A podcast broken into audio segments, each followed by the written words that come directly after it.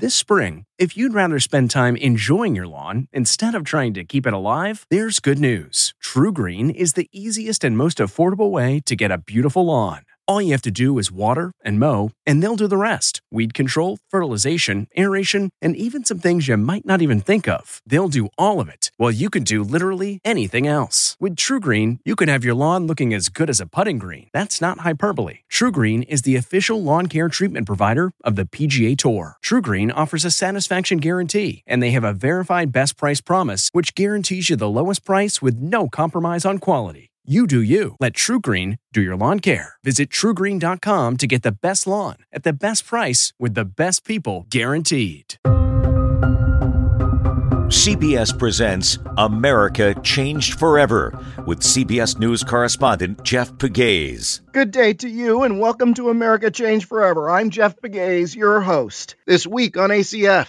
we will hear from D.C. Attorney General Carl Racine on his latest lawsuit against the Proud Boys, the Oath Keepers. It's an interesting conversation. These aren't Republican values.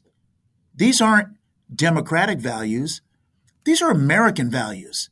And so we need to bring this suit in order to deter, bring accountability, get recompense and restitution, and seek justice for the injuries that the District of Columbia and its officers continue to suffer. We're going to hear from the Anti-Defamation League. We are seeing the mainstreaming and normalizing of this kind of extremism. And so when you have elected officials and other very influential people who are, for example, spreading lies about the 2020 presidential election, that is something that mainstreams and normalizes this violence and this kind of extremism. And my conversation with Luke Broadwater of the New York Times.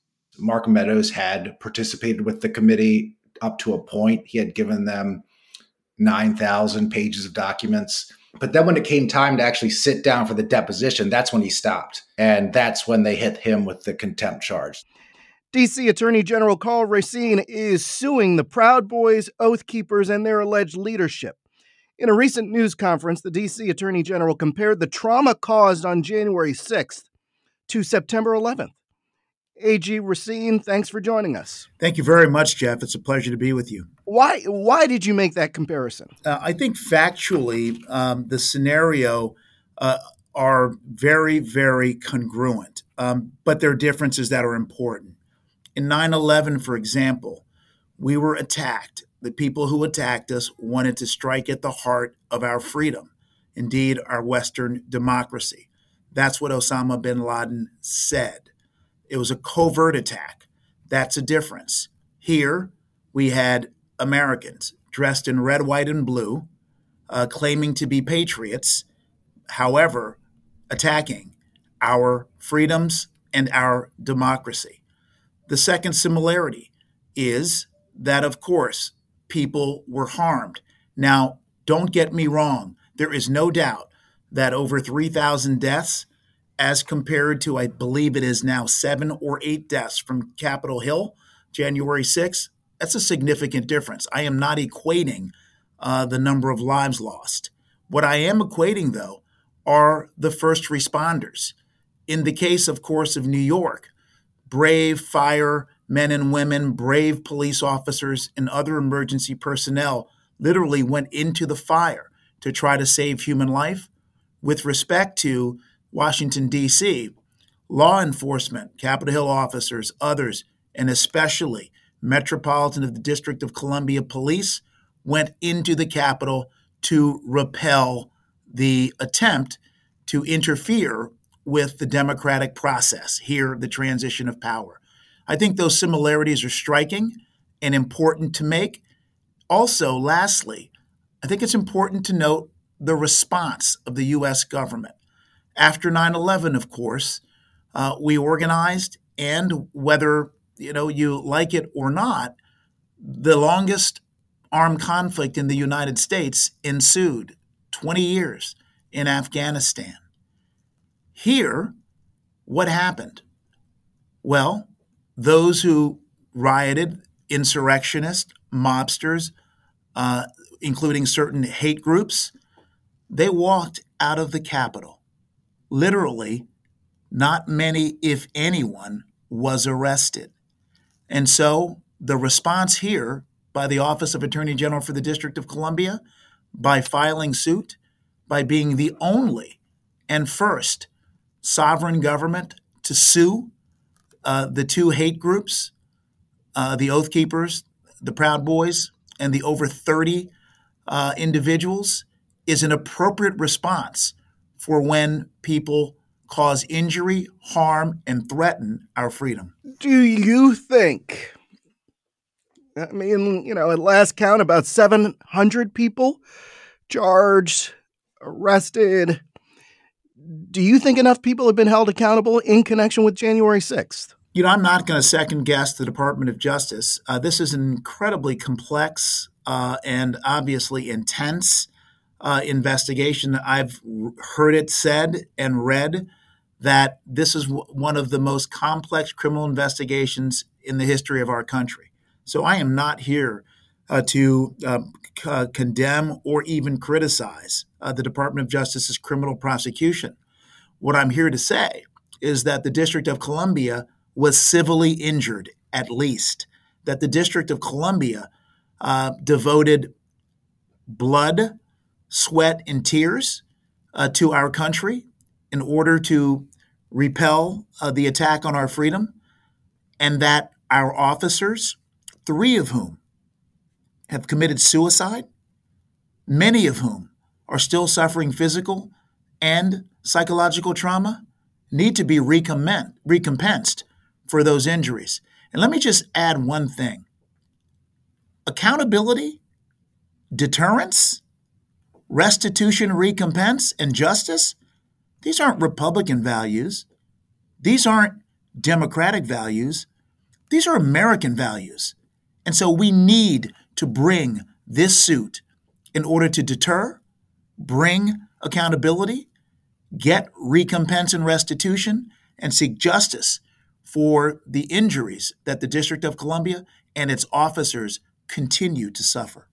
Yeah, I was there that day, and I know people probably get tired of hearing that, but I will never forget that day. And then the aftermath, seeing the images of a man beating Officer Michael Fanone with a flag stick.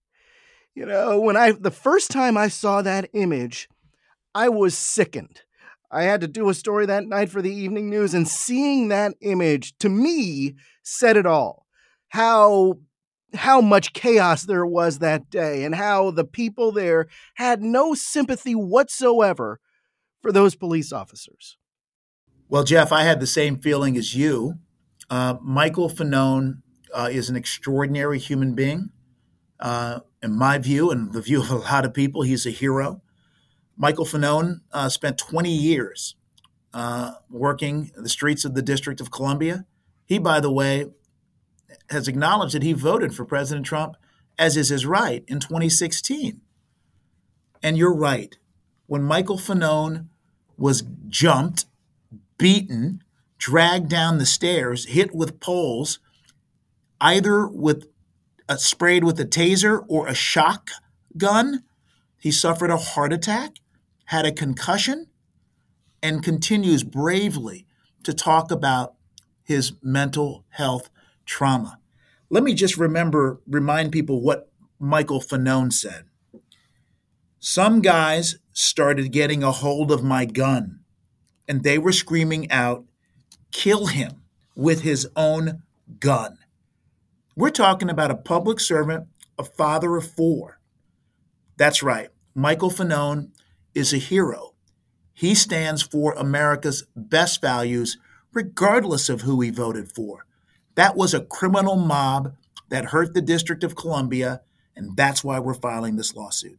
Yeah, I think mob, that word is apropos, because I have never, and I've been in a lot of different uncomfortable situations, I have never seen the level of hate in people's eyes that I saw that day. I started out covering the story at the Ellipse. But it was pretty clear to me that after Rudy Giuliani spoke and then President Trump spoke, the tone clearly changed. They started beating on our live truck. I had to drag one of our producers, a young female producer, into the truck because I was concerned about her safety.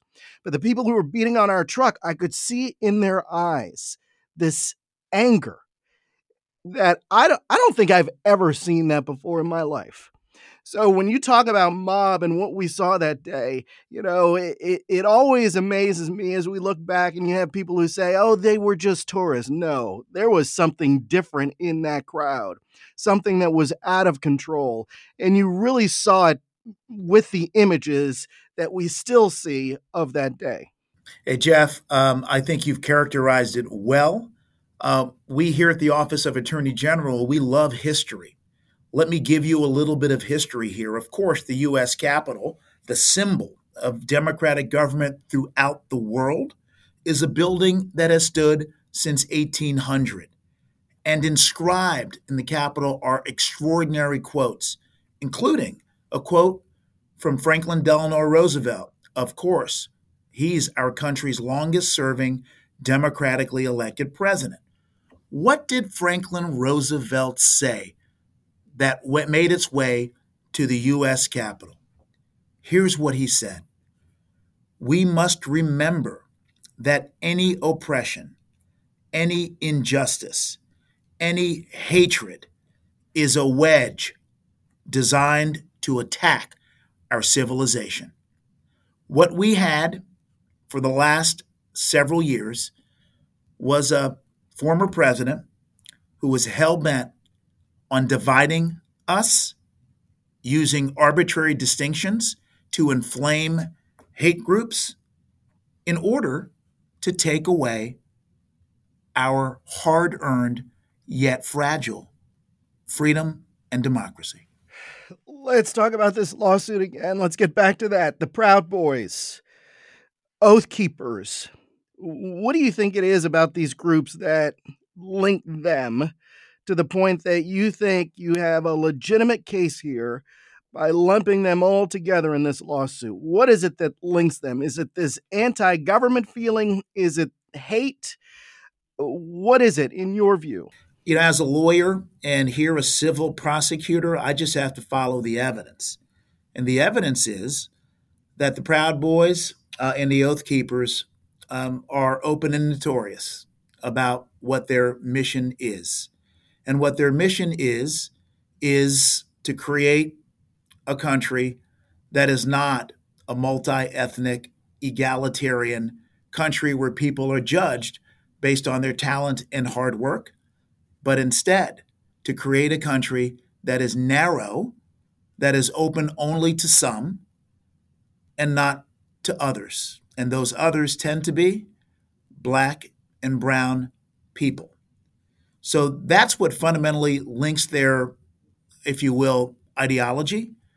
What links the evidence in this case are communications, emails, social media posts, and videotape that absolutely, in our view, convincingly establish, certainly at the low threshold of a preponderance of evidence, that there was planning, organization, conspiracy, and participation, action in a violent insurrectionist act that resulted in people getting hurt and our almost losing our freedom and democracy.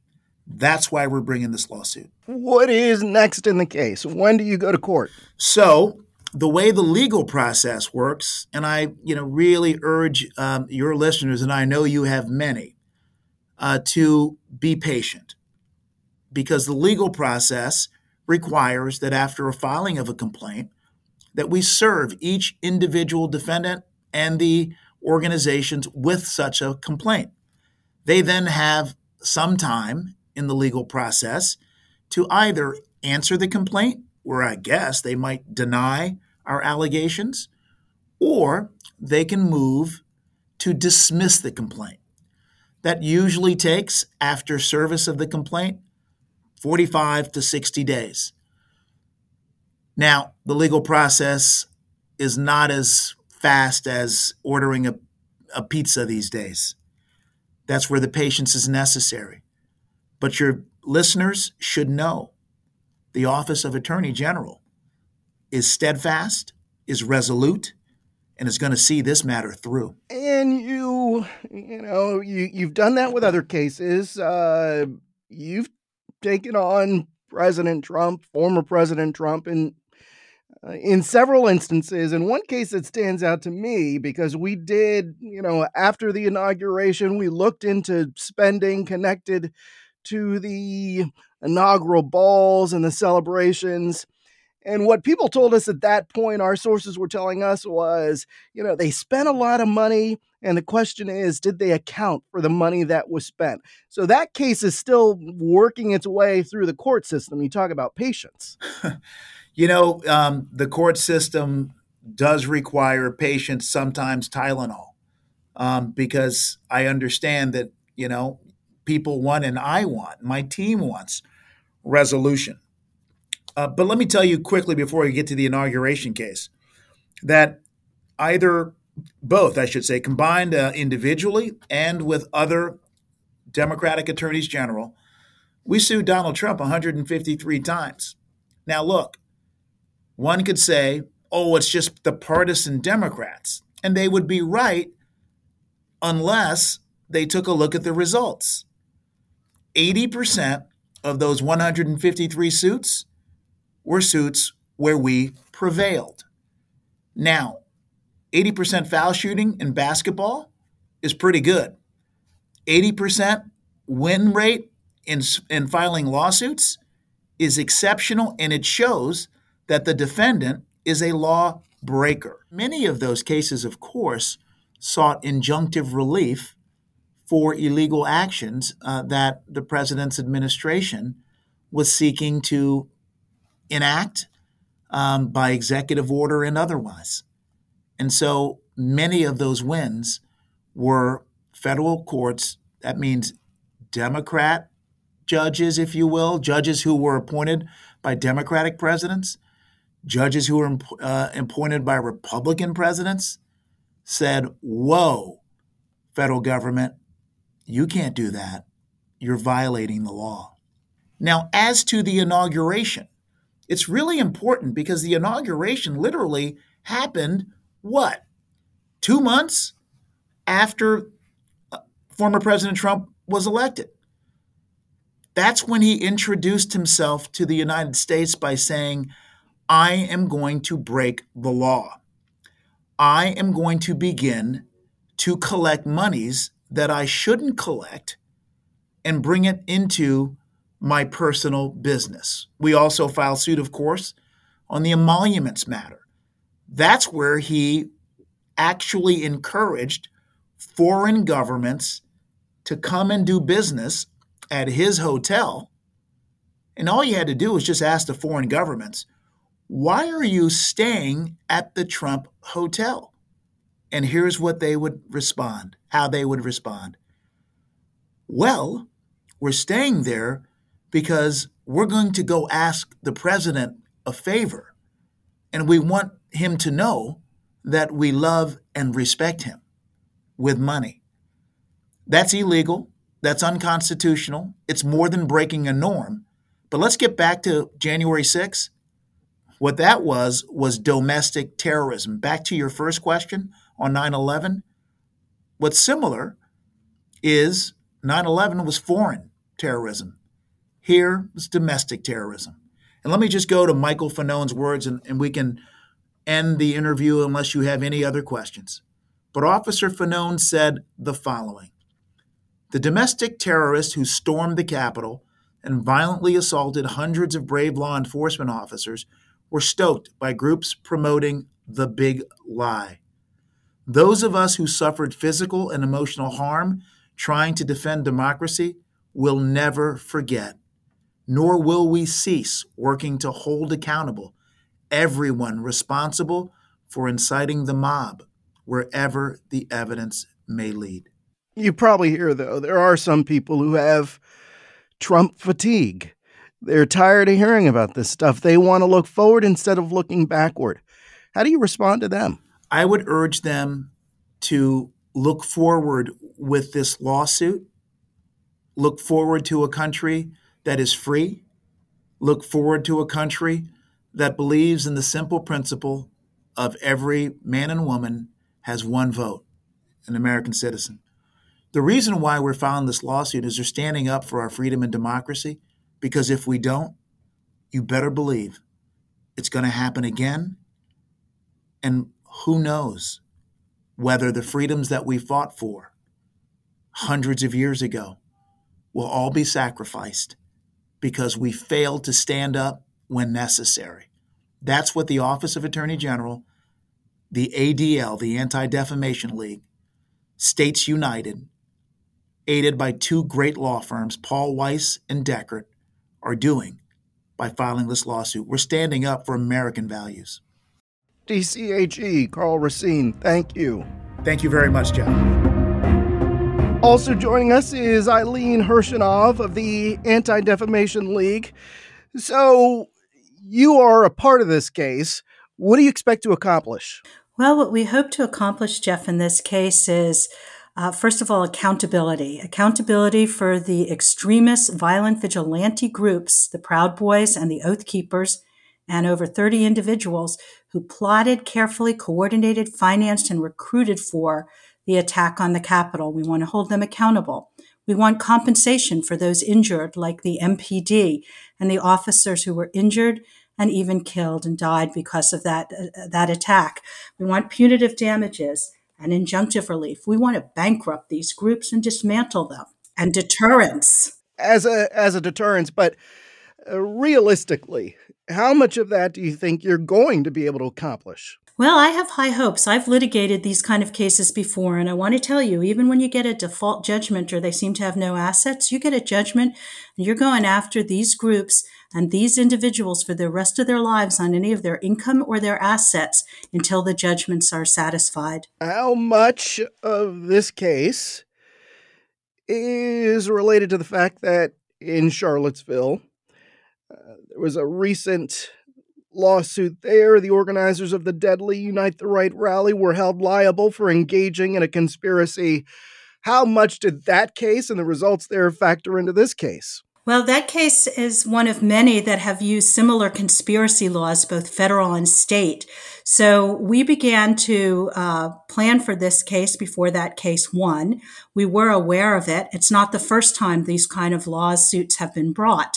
They were brought against the Klan in the past, and also by ADL against white supremacists. This is the first time, however, that a municipality is bringing a lawsuit of this type. If we could, let's transition to the work that the ADL does, which, as a journalist who covers law enforcement quite a bit and domestic terrorism, we do rely on ADL research quite a bit. How would you characterize the domestic terrorism threat matrix, if you will, in the United States at this moment, post January 6th? I think it's really high. I think it's even higher than it was going up to January 6th. I unfortunately don't think we've seen the end of this, although obviously in bringing the lawsuit and in going after these kind of groups, whether they're neo-Nazis and white supremacists or these extremist vigilante militia type groups, we're hoping to stop that. But we're going into a very polarized election year and with a lot of violence and a surge of extremism. ADL's been tracking and monitoring that, and we're worried. Look, in the last 11 months, ADL's extremism experts in our Center of Extremism gave law enforcement 1,100 actionable tips about extremist activity. This is a very fraught time. Well, what do you think is ramping things up? Why are there specific issues that you see out there that are really driving this kind of activity up at this moment? Absolutely, Jeff. Listen, one is that we are seeing the mainstreaming and normalizing of this kind of extremism.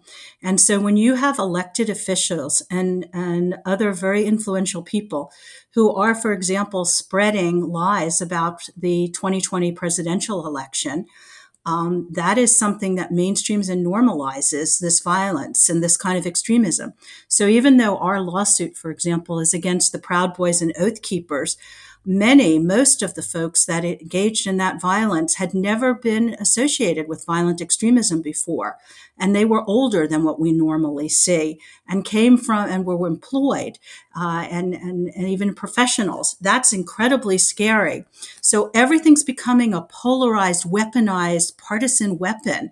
And then, you have COVID. You have all sorts of upheavals, and those are times in which extremism surges as well. And of course, we're particularly worried at the ADL, not only about the extremism generally, but about the utter surge in anti-Semitism we're seeing here and across the globe. Well, is it racism driving this? Is it an anti-government mentality driving this? What is it? I think it's both. I think the Proud Boys and Oath Keepers are more on the anti-government kind of spectrum, then there is some intersection with white supremacists and neo-Nazis. But there's also a lot of conspiracy theories out there. QAnon, the ADL has been tracking almost 200 candidates over the last few months for elected office at different levels who are QAnon adherents.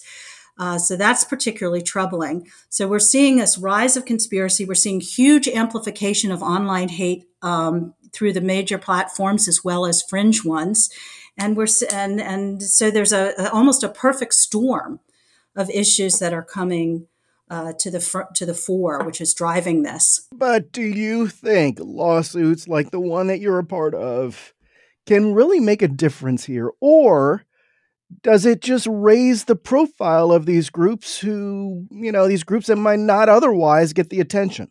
Well, there is, of course, no one silver bullet. This is a tactic in what has to be a multifaceted campaign against this kind of hate and extremism and violence.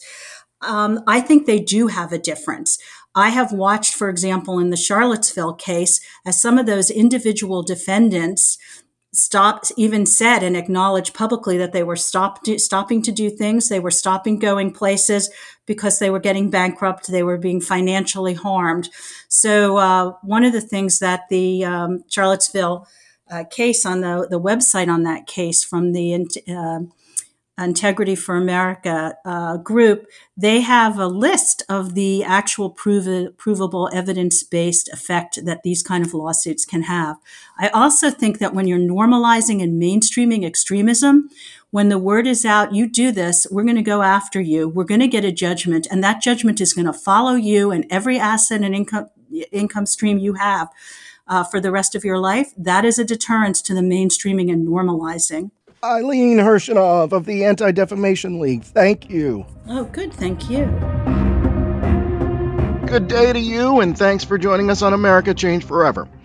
I'm your host, Jeff Pegues.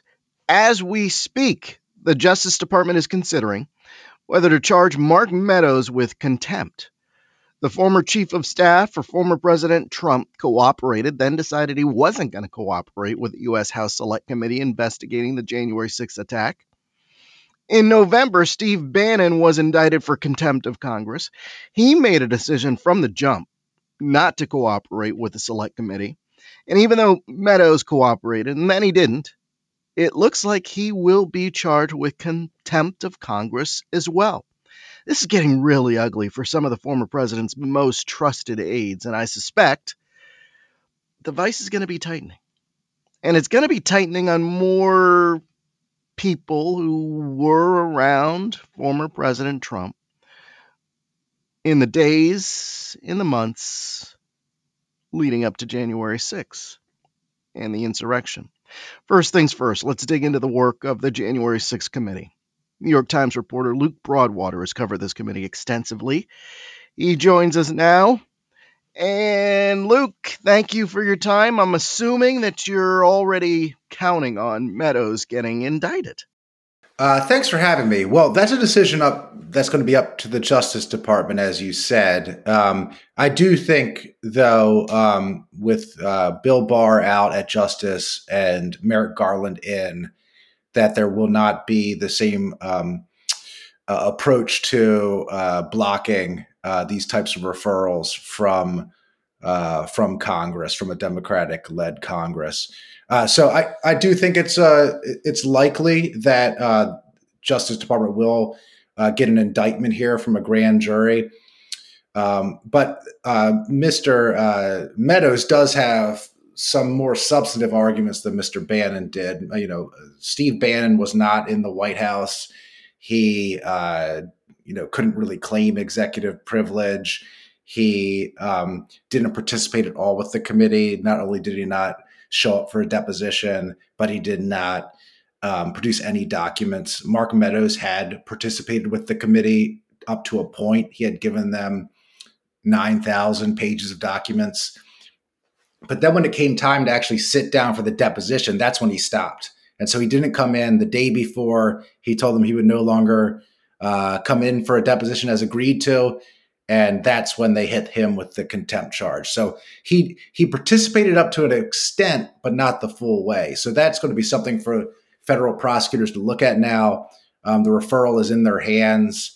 And did he live up to the obligations of this subpoena or not? That will be up to them to decide. Well, what was it, in your view, that compelled him to just stop? I mean, was it something that the former president said to him, or did he send a message to Mark Meadows? Hey, stop talking. I don't like what I'm seeing. I mean, what happened?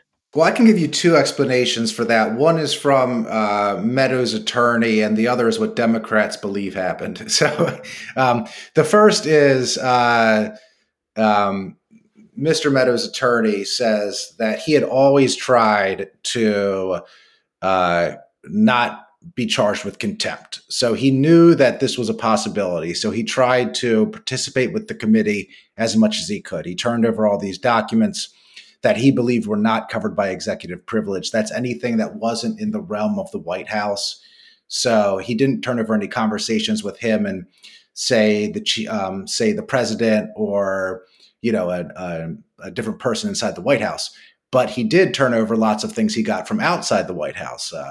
Texts from Donald Trump Jr., this extreme PowerPoint calling for essentially an overthrow of the government. He gave that all to the committee. So he hoped to satisfy them in that way. But he could not sit for the deposition because President Trump instructed him not to under executive privilege. The other thing they say is that the committee filed a lawsuit against him with, filed a subpoena against him with Verizon seeking even more communications than the ones that he would turn over. And so that they felt like ended their negotiations and caused them to back out. Now, what Democrats believe happened is this all happens the same day Mark Meadows releases his book. And in his book creates a bunch of buzz where he says, you know, Trump actually tested positive for coronavirus. He includes a number of things that sources say Trump was not happy about. And seeing the president's, the former president, his former boss being displeased with him caused him to back off. That's what Democrats have said on the floor of the House of Representatives. So, you know, those are the two sides of it. Whatever the case may be, he isn't participating anymore. He's not giving them documents anymore. He's not coming in for a deposition. He did offer to answer questions through a written messages, but that's not the kind of accommodation any other witness has been afforded. So at this point, they feel that he is an uncooperative witness and he will be held in contempt. What about former President Trump?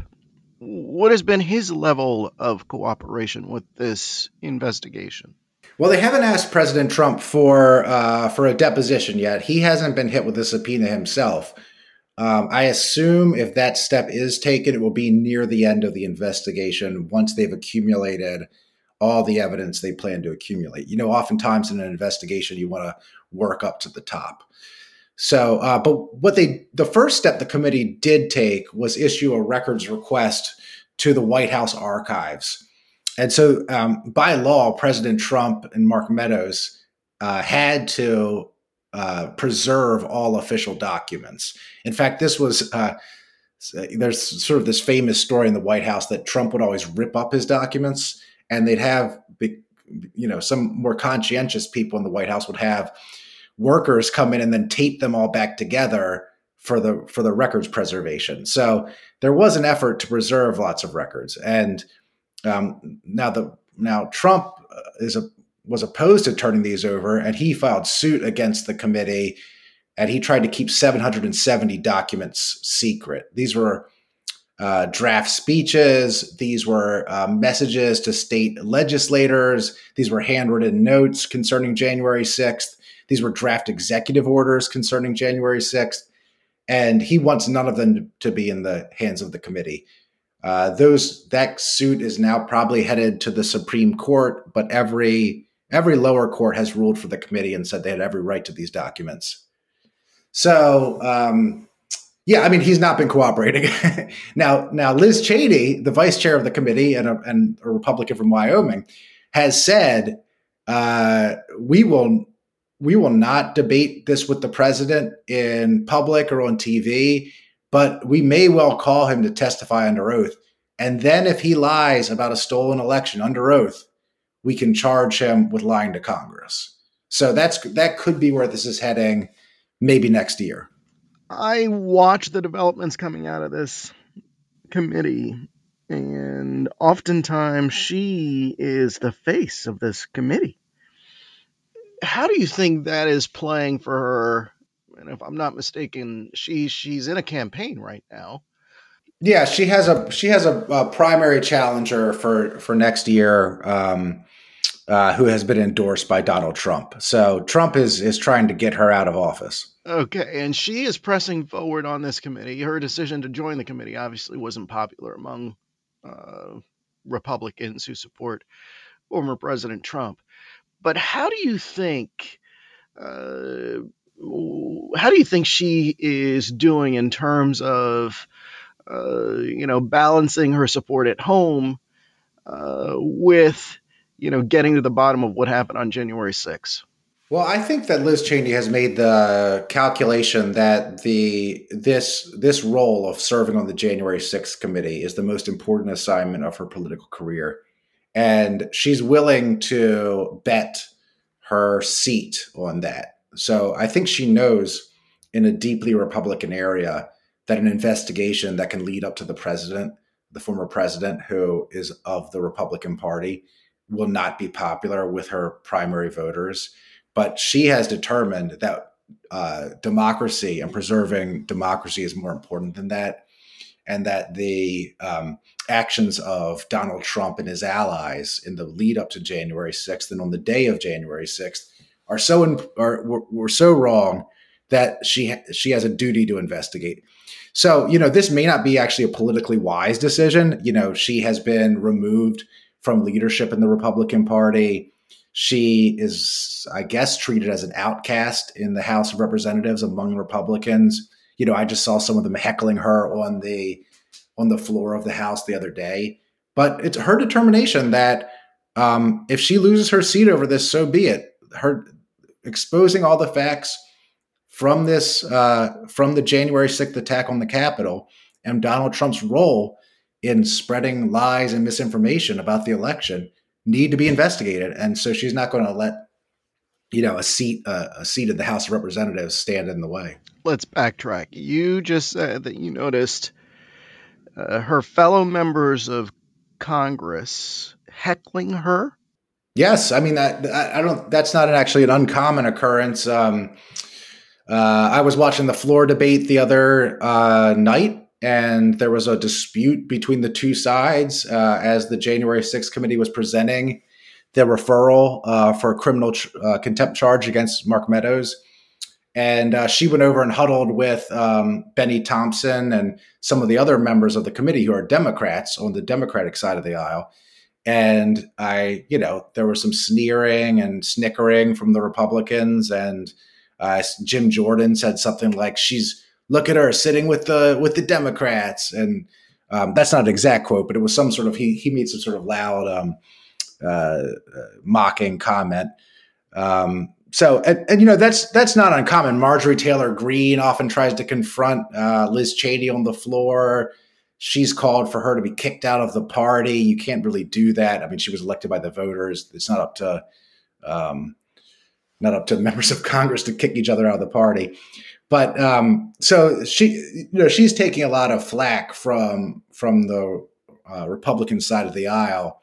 She doesn't have a lot of friends there anymore. But I do think there's a number of the more moderate members of the party who are still left who do respect what she's doing, even if they don't say so to the cameras. What about Adam Kinzinger, another Republican who bucked his party and became a part of the committee? Yeah, Adam Kinzinger has decided not to run for office again. He, like Liz Cheney, is the only other Republican on the panel doing this investigation. He's an interesting case because, you know, he like Liz Cheney, they both voted with the Trump agenda the overwhelming majority of the time. You know, I think Adam Kinzinger's like 98% of the time or something, much more than the House Freedom Caucus. But because this one issue, January 6th, has become a litmus test in the party, basically you have to go along with Donald Trump and say that this was fine, nothing really bad happened. You know, the president... You know, there's sort of a loyalty test, and they have decided that they value the truth and this investigation over a loyalty test. And unfortunately, and you know, maybe this is a little bit of commentary, but many Republicans have not made that choice. They've chosen loyalty over facts. Well, we'll continue to follow the developments related to the January 6th committee and this investigation. You know, as you noted, this is going to go into well into next year. I suspect, now that we're talking about it, I suspect they'll try to wrap this up before the midterms. What do you think, Luke? Oh, yes. I mean, everybody knows that in January of 2023, the House is likely to go back to being controlled by Republicans. And at that time, this investigation will be ended. So now there's been talk of ending it even quicker if they can finish their work more quickly. They've interviewed more than 300 witnesses already. Benny Thompson, the chair of the committee, has said maybe by March or April they could finish of next year. But I do think realistically they're going to want to finish before the midterms, before there's a lame duck Congress and a change of power. Because once that happens, which many people believe that's how this next election will go, based on historical trends and the redistricting and some other factors, that they need to wrap this up before the committee is dissolved. Luke Broadwater, New York Times. Thank you. Great. Thanks so much. That is it for this week's America Change Forever podcast. You can download previous episodes wherever you download your podcasts. Please subscribe, rate, and review. And don't forget to share the podcast. My thanks to Paul Woody Woodhull and District Productive. I'm Jeff Pegues, and that is how America changed forever.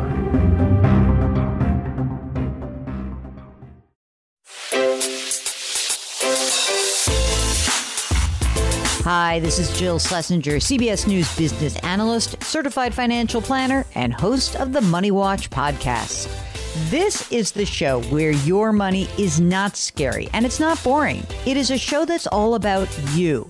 It's your questions that make it possible for me to provide unconventional and entertaining insights on your money and maybe more importantly, on your life. I'm going to be your financial coach, someone who brings common sense and an insider's perspective on how to manage your money and your emotions. And I promise we are going to have a little bit of fun along the way.